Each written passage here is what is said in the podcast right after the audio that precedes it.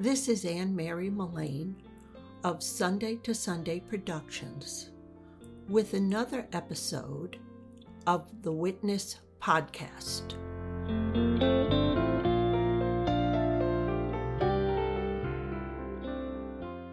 Recently, I read The Personal Librarian by Marie Benedict and Victoria Christopher Murray. This historical novel is set in 1905 through 1948, and it's an intelligent beach read. It's the story of J.P. Morgan's real life personal librarian for his collection of rare books and art. Belle da Costa Greene became a formidable figure in the private art collection world and a trusted confidant of J.P. Morgan. In 1905, having this kind of power and influence was rare for a woman. Belle was valued for her intelligence, her depth of artistic knowledge, and her clever business acumen.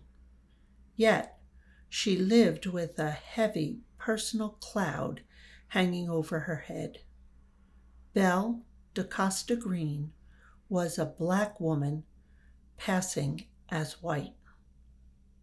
She was born into a minute society of black people who were allowed a degree of achievement. I'm not giving away more than you'd find on the book jacket. Here's the added twist. Her dad, Richard Theodore Greener, was the first black graduate of Harvard. When the Greener family was driven from his faculty position at the University of South Carolina by a racist mob, a serious family split occurred. Belle's mom declared her light skinned children as white on the U.S. Census.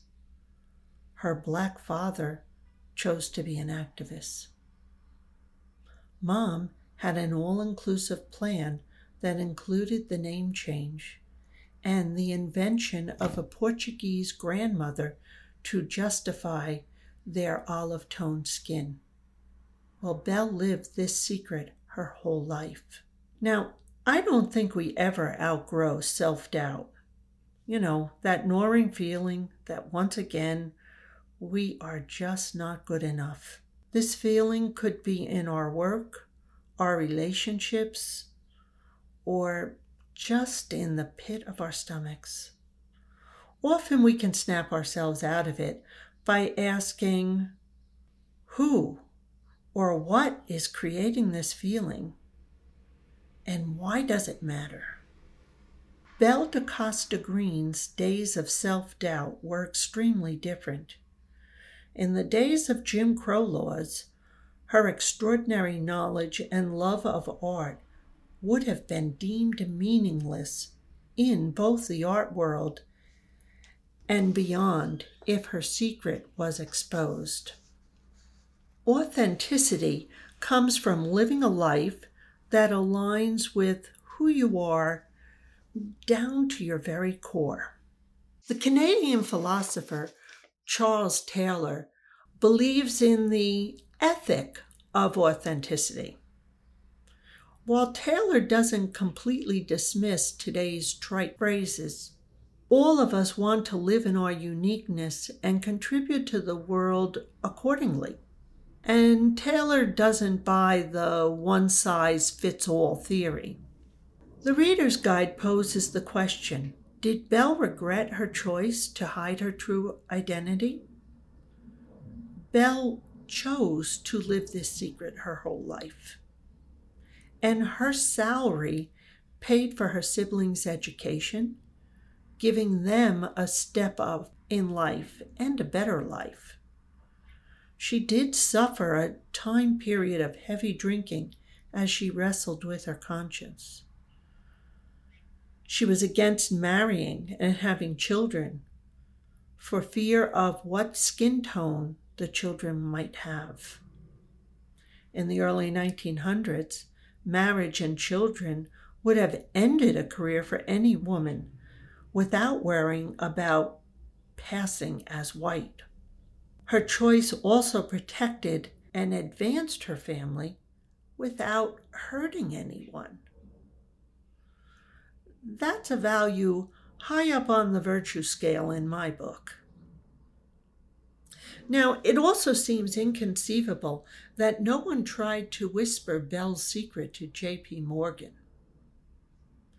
There would have been a lot to gain to share such a secret with a man of his influence and power. J.P. Morgan was a good businessman, bold, ruthless, and knowledgeable. His collection of rare books began as a tax dodge since books were not subject to import taxes. So you can say, always a businessman. His pastime and tax dodge became an important part of his identity. He came to love them as a hobby or sport and would often have Belle read to him from the ancient volumes. He had great respect and affection for Belle, who shared his love for incunabula. Incunabula means rare books printed before 1501. Oh, yes, I had to look that word up. Did J.P. Morgan feel that he was living an authentic life? We'll never really know. We watch others' lives from the outside while we know how we feel when we stray from our personal authenticity, we judge others' lives by the outside trappings. Uh, judging and labeling is perhaps the number one human weakness. For Belle, her childhood interests fostered by her dad became her career. Her career was the major part of her identity. Her authenticity and her expertise became her shield that tamped down rumors that surfaced from time to time. Belle lived in a world that celebrated her strengths. Did J.P. Morgan know? My guess is that he did and chose to ignore it.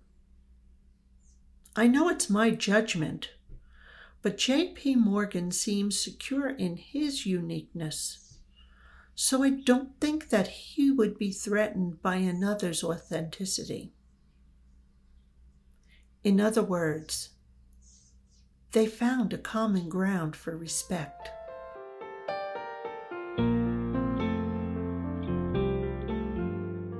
Thank you. This is Ann Mary Mullane for Sunday to Sunday Witness from Kearny, New Jersey. Please subscribe to Sunday to Sunday and tell your friends about us. Check out our full website and other free resources at sundaytosunday.net. Thank you, and we'll see you next time.